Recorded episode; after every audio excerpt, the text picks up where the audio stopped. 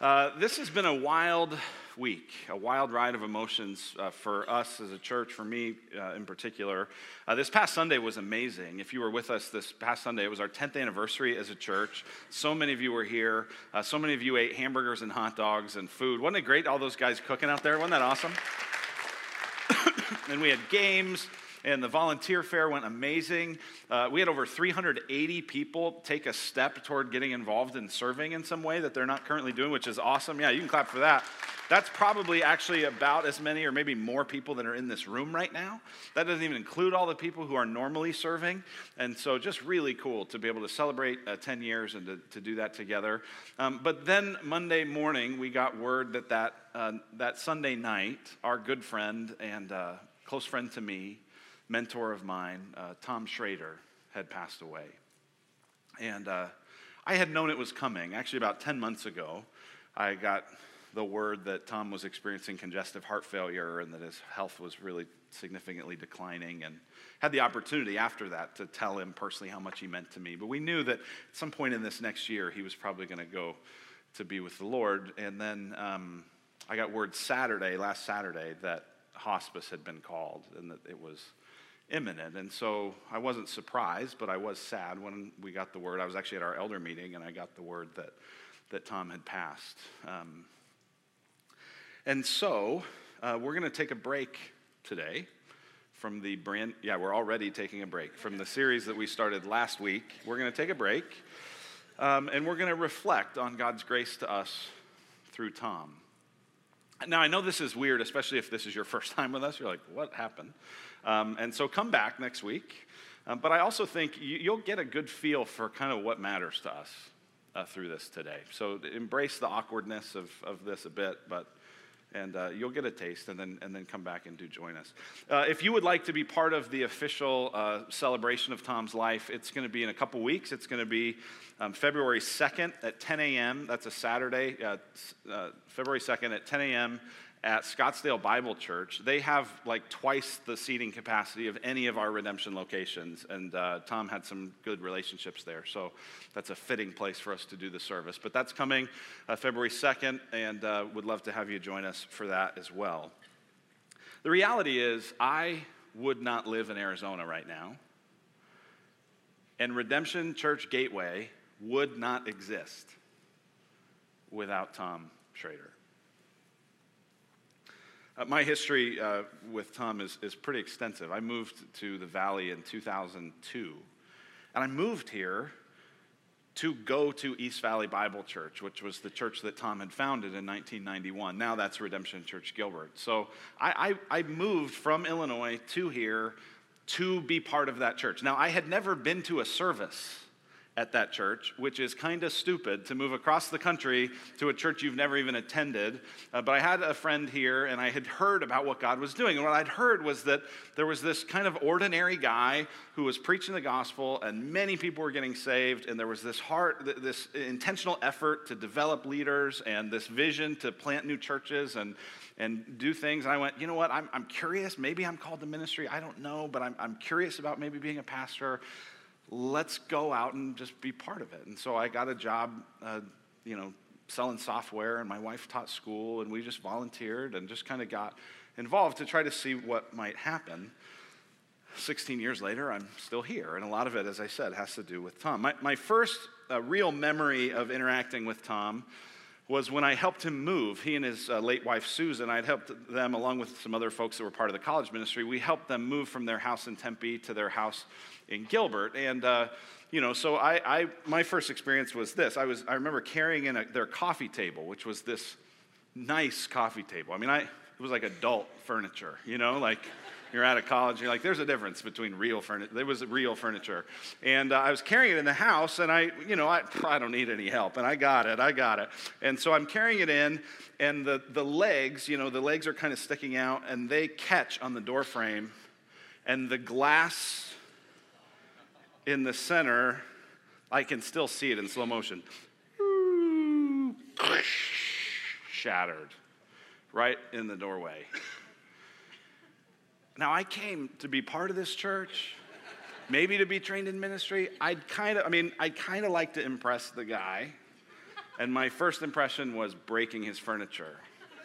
And uh, he and Susan were so gracious. You know, I think they lied and said, uh, we didn't really like that anyway. And, you know, they, but they were incredibly gracious uh, with us.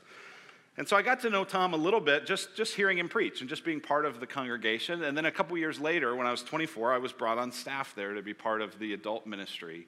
And I was actually at that time one of eight uh, young men who were under 28 years old who'd been brought on staff because there was this vision, this dream to see the church extend beyond that current generation. And, and so I, Tom really kind of took me under his wing. I got to travel with him to different things at different points. Um, we had a lunch with a number of those guys, and Tom would often come and he'd talk about what it was like to be a husband and what it was like to be a dad and decisions he'd made and how he'd lived and just doing life together. Many a number of years, I got my family and I got to go over to his house for Thanksgiving because he knew we didn't have family here, and so spent time with him there. We loved college football, shared a love for the Big Ten. He loved Iowa. I hate Iowa but I love college football, and so I got along with Tom. Uh, Tom really was significant in how God called me to plant this church. So I had just so enjoyed my experience at East Valley Bible Church and being part of the leadership there. I thought, maybe, maybe I just never want to leave here. But I just had this growing sense that this vision they had to plant churches needed to happen and that I needed to be part of it. So I actually scheduled some meetings with Tyler and, and Tom. Tyler is now our lead pastor and is actually also Tom's son in law. And so I, I got some meetings with them. To, and, and, my agenda for the meeting was I, I, wanted to say, hey, listen, I think we need to plant a church, and I think I should lead it. And we sat down, and before I could say anything, they said, we think we need to plant a church, and we think you should lead it. Very clear. God was calling us to do this. And then Tom had a really good idea. He said, You know what?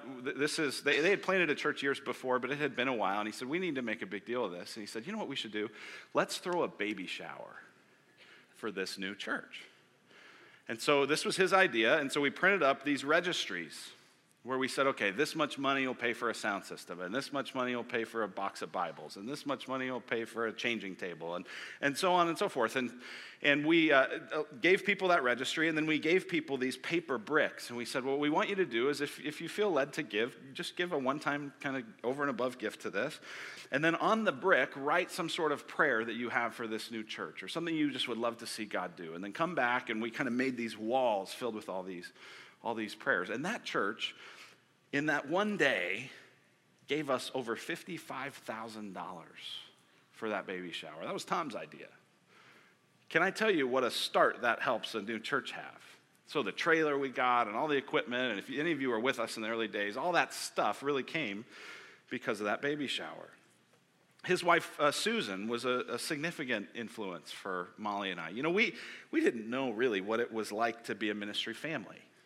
Molly had grown up in a thing where the kind of stereotypical pastor's wife played piano, hosted all the teas, did all the things perfectly, was kind of this like not real person person.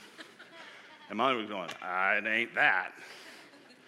And uh, Tom and Susan taught us to be ourselves, to use the gifts God had given us, freed us from that pressure. And Susan was a, a dear mentor to Molly. Actually, during our first preview service for this church, our daughter Caitlin had been born just before. And while I was here at the, at the service, Susan came over to the hospital and sat with Molly and held Caitlin. He's been a mentor, he's been a friend. Uh, so many moments of just side splitting laughter. Many of those things I can't share with you. Um, in fact, Tom was so influential, uh, you know, as, as, our sending church pastor, he was so known by our core team that we actually reached a point in the early days of the church where we had to tell people, stop talking about Tom. Because when you just say Tom, Tom, Tom, Tom, Tom, no one knows who you're talking about. All these new people who are coming to faith and coming to our church, they don't know this guy. We actually had one woman who said, Yeah, I visited this small group, and this woman kept talking about Tom. And I thought, well, maybe that's her dead husband who is this Tom guy? I mean, no, no, he was the founding pastor. So, so that's how much influence he had. And so I've known, as I said, for at least 10 months that a day like this was coming. And my thought had always been that whenever Tom went to be with Jesus, that I would share something along the lines of what I learned from, Tom Shrader. But as I reflected on that this week, I realized that we need to tweak that a bit. And rather than just sharing what I learned, because I thought, well, what haven't I learned from him? I thought we need to talk about what God gave Gateway through Tom Shrader. Not just what I learned, I learned a ton of things, but, but you need to appreciate, whether you knew Tom or not, if you're part of this church, you need to understand there are some things that are part of our culture that we take for granted. And they're here because of Tom. God gave us those things through him, through his influence. So I want to give you three reasons why we should do this today. The first one is from Hebrews 13, verse 7. If you have your Bible still, you can look back at that. Remember your leaders, those who spoke to you the word of God. Consider the outcome of their way of life and imitate their faith. Now, there's three verbs here remember your leaders, consider the outcome of the way of their life, and imitate their faith. We all know leaders who we remember, they taught us, and we've considered the outcome of their way of life. We don't want to go there. We shouldn't imitate their faith. But Tom was someone who preached the Word of God and he lived it. And therefore, it's appropriate that we would reflect on that, imitate that, consider that. So that's the first reason Hebrews 13 tells us to do things like this. Second reason is that this will just bless me personally. I have told people for years that I feel often as a leader like a turtle on a fence post.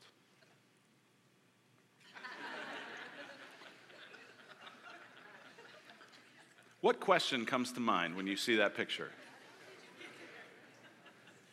How to get there? Now, that thing did not climb up there by itself for a nice tan, right? It just, someone put it there. And as a leader, I'm very mindful of the grace of God. And I very often feel like that turtle. But here's what I want you to know humanly speaking, the answer to who put it there is Tom put it there.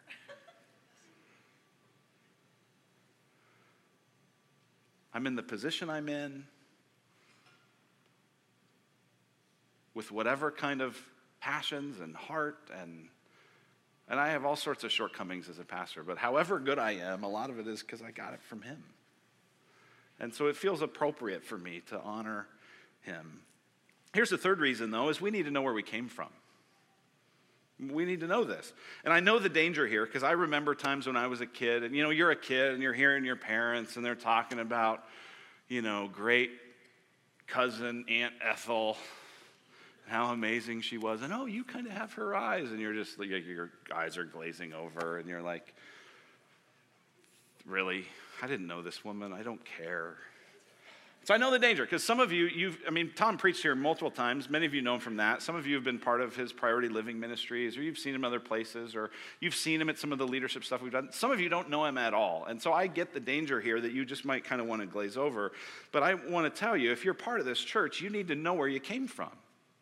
There's been a resurgence in this actually culturally, uh, where there's so much, uh, so many people that are now getting involved in figuring out their genealogy and ancestry. Did you know that in 2017, the DNA ancestry testing business doubled? Over 12 million Americans have now had their DNA tested through something like Ancestry.com or 23andMe. Uh, they're projecting that by 2024, that industry will do $22 billion a year. Genealogy is actually the second most popular hobby in America right now after gardening. Go figure. And so I think there's something in us. I mean, obviously, a lot of what's driving that is what sort of health things did I inherit that I need to get ahead of. But I think there's just a curiosity in a lot of us. We, we know, if we're honest, we know we're not self made people. We know that we're a, a, a, a result not just of our home, but of our of our lineage. And, and if that's true physically, if that's true biologically, it's true spiritually.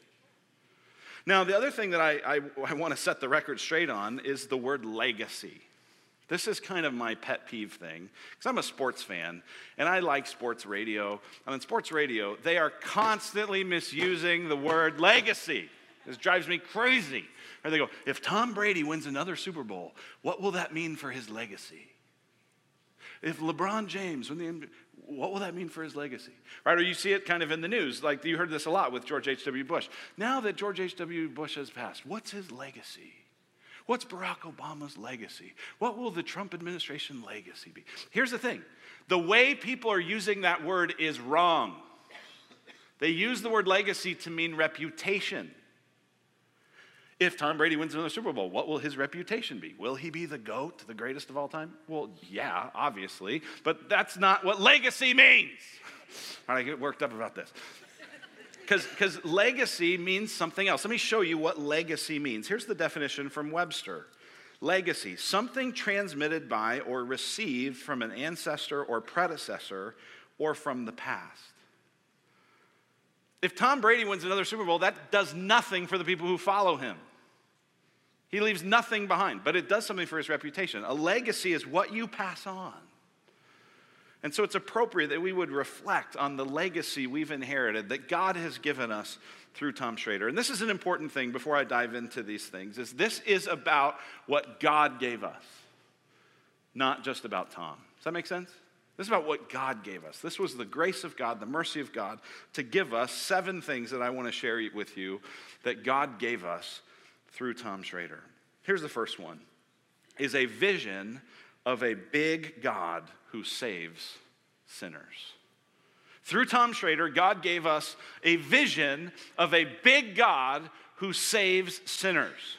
As a preacher, Tom loved to talk about a big God, a God who is holy, who is perfect, who is sinless, who is set apart from everyone and everything else, a holy, sovereign God, a God who reigns, a God who rules, a God who says jump and everything says how high, a God who speaks and the world is created. Tom loved to talk. I don't know how many times I heard him talk about how there is no maverick molecule in the universe because there is a big God who reigns and rules over all of it. Tom had a big confidence in a big God. One of the stories I remember hearing about, this was before I uh, actually was part of, of the church he led, was uh, years before I had been there, his daughter, Sarah, had been in an accident. Bad car accident, life threatening accident. And she'd been in the hospital for a week or so, as I remember the story. Maybe it had been longer, I don't, I don't recall. But uh, th- there came a time where Tom decided, you know what, things are stable at least enough right now, I'm going to go preach and he went to preach, and he had something he was scheduled to, to preach on. And all these people at church kept saying to him, Oh, she's recovering. God is so good. Oh, she looks like she's going to make it. God is so good. And he decided in that moment he was going to scrap his message and he was going to preach a message, and he did, called God is Good Even If She Dies. Because he believed there was a good, big, powerful, majestic God. Now, here's the thing if that's true, that there's a big, powerful, sovereign, majestic God, that is only a threat without the second part of the sentence. Because we are sinners. We fall short of the glory of God. We do not honor God. We do not love God. And so, if there's a good, holy, righteous, perfect God, we're in trouble unless He saves sinners. But Tom knew that God saved sinners. He knew it personally. He had grown up in Catholic grade school, middle school, high school, college. He frequently liked to joke that he was, uh, had learned under the most poorly named group of people ever, the Sisters of Mercy. so he'd been around church, he'd been around the things of God, but he was not a follower of Jesus. And so he moved out from Iowa to Arizona and got started in commercial real estate, and he lived hard. He told me stories about there were times when he would go out with friends and they'd start drinking, and he'd wake up in a different city. He lived hard. And he partied hard, and he was not really interested in the things of God. And he started to get into his early 30s. And uh, he knew it wasn't working anymore.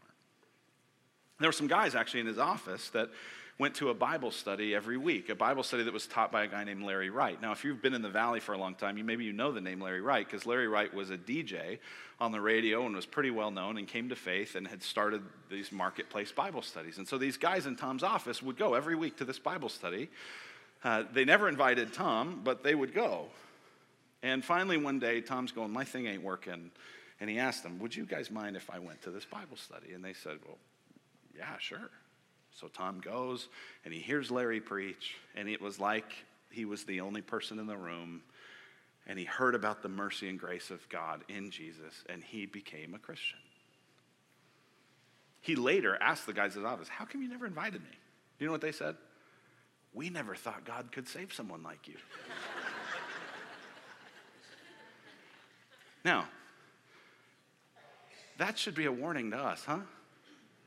Who in your life have you written off? Because you've gone, eh, God can't save them. So he'd experienced the mercy of God. He'd experienced the reality that God saves sinners. And because of that, he knew that he wasn't out on a search for God. When he was in charge of his life, he just made a mess of it. So he knew that God had reached down and plucked him out of the path to hell and onto the path of life, that God had reached in and given him a new heart, that God had made him born again to a living hope through the resurrection of Jesus. He knew that. And so he preached that. And so Tom was well known for preaching the doctrines of grace, that God saves sinners, that it's not that we ultimately choose God, but that ultimately God chooses us. And yet, here's what's amazing because he knew that God saved sinners, so many thousands of people came to faith under his ministry. People think, oh, well, if you believe that predestination stuff, that probably means you don't care about the faith. That isn't Tom Shrader. And here's what I want you to know God is still saving sinners. If you came here today running from God, disinterested in God, there is hope. There is mercy even today. That if you turn in repentance, you turn from your sin, you turn toward Jesus in faith, He will have you because God saves sinners. We got a vision for that through Tom. Second thing God gave Redemption Gateway through Tom Shrader is a confidence that God's word is true and helpful. In a world of Bible teaching gimmicks, and preachers trying to satisfy itching ears, Tom cut it straight. He preached it straight. He knew the admonition the Apostle Paul had given to Timothy in 2 Timothy 2 to do your best to present yourself to God as one approved, a worker who has no need to be ashamed, rightly handling the word of truth. I have a strong conviction every time I get up to preach that my job is to take the food from the kitchen to the table. The chef has made it, the Lord God has spoken. And I got to get it to the table. And I got to get it there without going, you know what, I'd like to add some ingredients. And I got to get it there without saying, you know what, I don't think this table's going to like that part. Let me take it off the plate. That's my conviction. That's our conviction as a church. Where'd I get that? God gave that to me largely through Tom. He'd open the book, he'd go, you think I got something clever to say? I just got to say this. And yet, the thing he did is he did it in a way that was not just true, but also helpful. People who had written off God as irrelevant and boring would listen to Tom and go, man, this is actually interesting. This actually connects with my real life. I think that's a legacy that has been passed on here. I hear frequently from people go, you know what? I, I, hear two things. One is I hear people go, it's so nice to be at a place that just teaches the Bible which I always want to go, what else is there to teach? And then the second thing people will say is, I just can't believe I can understand it. And whatever that kind of teaching style that we have, even though myself and Josh Watt and Seth Trout, we're pretty different as preachers, but there's this burden to say we have to help you see that it's true and it's helpful. It connects with real life. We got that from Tom. Tom would often lean against his pulpit or podium and go, So what? Okay, we taught this, but so what? What difference does this make? And then he'd tell you the difference that it made. We learned that. We got that from Tom. Here's a third thing, and this has been a big one for us, is God gave us through Tom Shrader a culture that takes God seriously, but not ourselves. Already talked about Tom's sense of a big God. But Tom also didn't take himself that seriously. He would often wear a suit on Easter, which is not a practice I have continued to emulate. But his joke on Easter would be, you know, because uh, normally he'd wear like Hawaiian shirts and that sort of thing. But he'd wear a suit on Easter, and on Easter he would always say, Listen, the only way to get me in a suit is you have to die and I'll do your funeral, or you have to rise from the dead and I'll preach in a suit, you know. But he just kind of, you know, he, he just, most of his, uh, most of his, uh, well, a lot of the time that I was there, he had long hair, like kind of Jerry Garcia kind of hair. Like the kind most people would walk in and go, is that a homeless guy or is he the preacher, right? Like, and actually, there was one time he, uh, someone, he was walking across campus one day and someone he didn't even know said, Hey, if I give you 20 bucks, will you cut your hair? Just right back. If I give you 50 bucks, will you join a gym?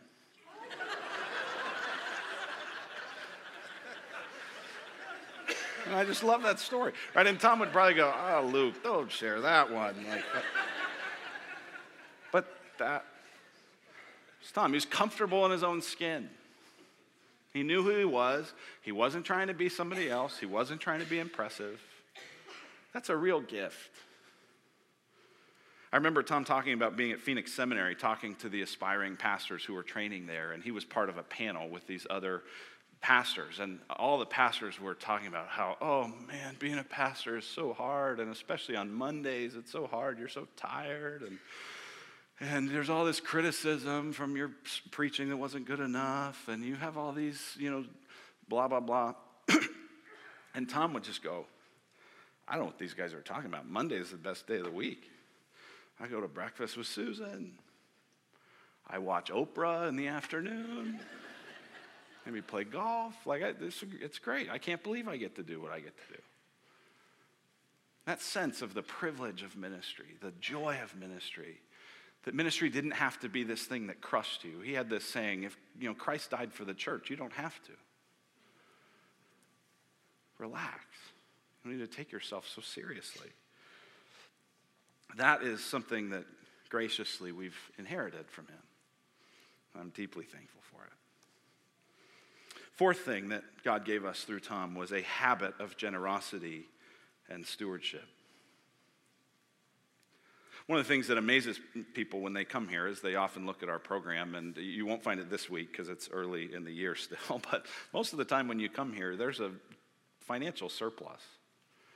And we don't take an offering, other than on Christmas Eve. We do that's like a special thing. And it always blows me away. Man, people are so generous here. And I, and I get it. Some of it's our demographic, some of it's where we are, but there's a spirit of generosity here.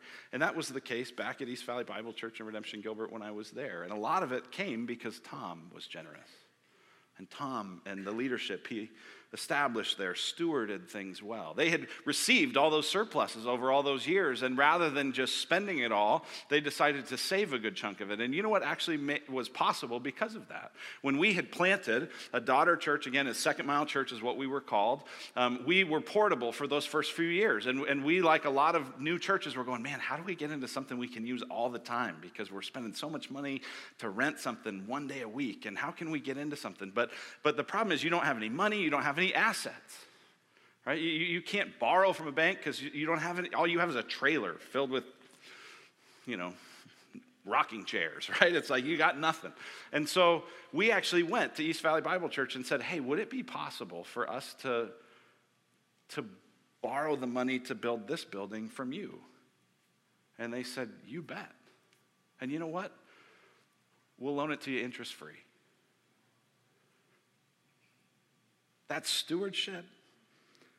That's generosity. That's before we were part of the redemption family.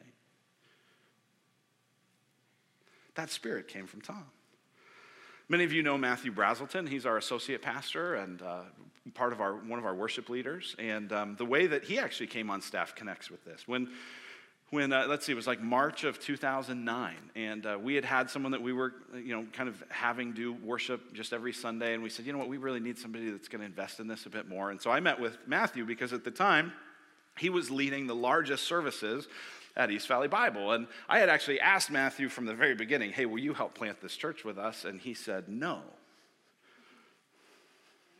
His bad right and my lack of faith too. If I had thought it through, we may have been able to afford him right away, but I, I, I, didn't think that big. And so he said no. And so anyway, so I met with him a few months in and said, hey, we're really looking for somebody. Who could I talk to? Who do you know? Who else is out there, right? And he said, I think you should talk to me. And I said, That ship has sailed. no. And he kind of kept bringing it up to me. Hey, because we were buddies. We'd, we'd led, before either of us were on staff, we had led a college group together. We'd been friends for a long time. He kept saying, Hey, you should, we should talk. And I said, Listen, okay, here's the deal. We are not talking about this until you talk to Tom. I'm not doing this behind Tom's back. I'm not going to steal you away. I'm not doing that. So you go talk to Tom, you get the clearance from him, and we'll talk all you want. And he went and talked to Tom, and you know what Tom said? I thought you should have gone with him in the first place. go. Leading more people in worship on a Sunday, and he wasn't going, Well, oh, what's that going to do to us? Oh, what, what do we lose Matthew? No, go. Go. They need you. Go. That is something that God gave us. That spirit of generosity, that habit of stewardship. Where did that come from? Well, that came from the fifth thing that God gave us through Tom. It came from a commitment to be an influence beyond this campus and generation. That's what had drawn me to Arizona, and that's what I heard about from the very first moment I was under Tom's ministry was that that was his dream, to be an influence beyond this campus and beyond this generation. Not thinking, how can we just build one church as large as it can be, but how can we grow fruit on other people's trees? How can we be an influence uh, to people that aren't even going to know about this local church? And that's what's happening even today. Many of you don't know about East Valley Bible Church, you don't know about Tom Shrader, and yet you are experiencing that influence beyond that campus beyond that generation. I remember talking to another uh, pastor from a large church here in the valley who was like, I don't get this whole multi congregational redemption thing you guys do. It just doesn't make sense to me. He said, It doesn't seem like it's going to work. I said, Why? He said, It just seems like you guys have too many leaders. I was like, in what universe is it a problem to have too many leaders? And, and you know what he, what he meant? He didn't say this, but what he meant was it won't work because there isn't one powerful person who can control it all. And he's right. Because Tom had a vision to be an influence beyond the campus and beyond the generation. He would say, listen, someday we are going to hand the keys of this thing to the next generation. And we're either going to hand them off or they're going to pry them out of our cold, dead fingers. You've heard me say that.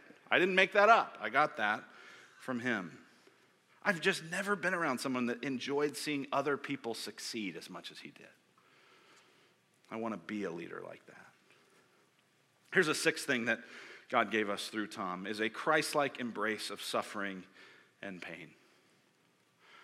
Tom loved comfort. He loved to watch TV, smoke a cigar, he loved to eat. But for someone who loved comfort, he really embraced suffering. And he had a lot of it. For the last five years, he's been dealing with lupus, with heart issues. He ended up, what he passed away with was his whole body basically full of cancer. He hasn't been well for five years. And about a year before that, his first wife, Susan, passed away after seven years of cancer. He's known suffering. And not just physical suffering, but relational suffering and betrayal and people hurting. And yet he could endure it. He could not just endure it, but he'd even embrace it. One of the things that he loved to say was no matter how bad it gets, it can only last a lifetime. Because his hope was in Jesus Christ, his hope was in the resurrection. His hope was that this world wasn't all there was. So he would often say, Listen, if you are a follower of Jesus, this is as close to hell as you'll ever get. But if you're not a follower of Jesus, be warned, this is as close to heaven as you'll ever get. His hope was in Christ, and so he embraced suffering. And as I said, not just physical suffering, but, but leadership pain and suffering too. When I was 26, uh, in those early days of being on staff there, there were some tense moments at East Valley Bible. The church had grown so fast, and none of them had ever been in any kind of church leadership before, that none of them knew what they were doing. And there was a lot of tension between Tom and the elders and the staff. There was a lot of people frustrated by different things. And Tom actually asked the pastors at one point, he gave us a, a survey. He said, Hey, I want you guys to fill this out. Put your name on it if you want. If you want to do it anonymous, that's fine. But on one side was a number of questions to evaluate the elders, on the other side was a number of questions to evaluate him. And I eviscerated him. And I wrote my name on it. Like, I'm not going to be one of these anonymous critiquers. I'm going to let him know. And I told him, here's what I think is weak about this part of your leadership, and here's what I don't like about that, and here's where I think we need more vision, and da da da. I mean, I was very, very hard on him. Over the last 10 years, I cannot tell you how many times I have apologized to him. Said, Tom, I'm now on the other side of the desk, and I just realized there's things when you're a leader that you know that if other people knew what you knew, they wouldn't be as critical of you. But you can't tell them because that would be self serving or it would make other people look bad. And so there's just a lot as a leader you just kind of have to eat. And I was very critical of him. And instead of minimizing me and diminishing me, said, what does he know? He's 26, arrogant, idiot. He doesn't know anything. He's not loyal. Instead of doing that, all he did was elevate me. Found out something this week, actually, that I hadn't heard before, which was that during that season, um, one of the other pastors had gone to Tom and said, Hey, Tom, why are you fighting so hard to kind of hang in here with this? Because if you knew Tom, he was confrontational from the front, but interpersonally, he did not like conflict. He'd go, eh, that was kind of his thing, eh. So this other pastor's going, Tom, you don't like conflict. Like, why are you engaging in all this conflict? Why are you fighting to stay here when some of these people would really like you to go? And I learned this week what his answer was. He said, if I go, all these young guys are going to scatter. So I'll stay. And I'll take it. And he did false accusations, bad assumptions, lots of criticism, some of it fair, a lot of it not fair. And he took it for me, who had only ever critiqued him too. Not only ever, but at least during that season. Now, who does that sound like to you? Sounds to me like Jesus. Sounds to me like Jesus. It's a Christ like embrace of suffering and pain. And I am forever grateful. How could he do that? here's the last thing that we'll talk about today that God gave us through Tom is hope in what ultimately matters most being with Jesus. Listen, I want to tell you today everybody spends eternity somewhere. And it says in the book of Ecclesiastes, it's better to go to the house of mourning than to the house of feasting. It's better to go to a funeral than a wedding. What? Why would it be better to go to a funeral than a wedding? Because, Solomon says, that's the end of all mankind, and the living will take it to heart. You will spend eternity somewhere. And if you have confidence that God saves sinners, and not just that God has saved sinners, but that God has saved you, that can give you a new perspective that embraces suffering, that embraces the idea that ultimately what matters most is not how much comfort and how much stuff and how much influence and how much fame you can get out of this world, but it's being with Jesus. That's what I want more than anything. And I think one of the reasons is because God has given that to me through Tom. Let's pray together.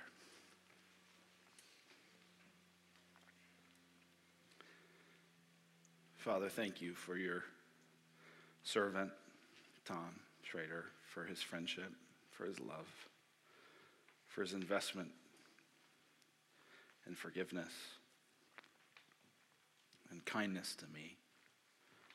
God, for the influence that he's had on this church and beyond this church. God, thank you that you are a big God who saves sinners.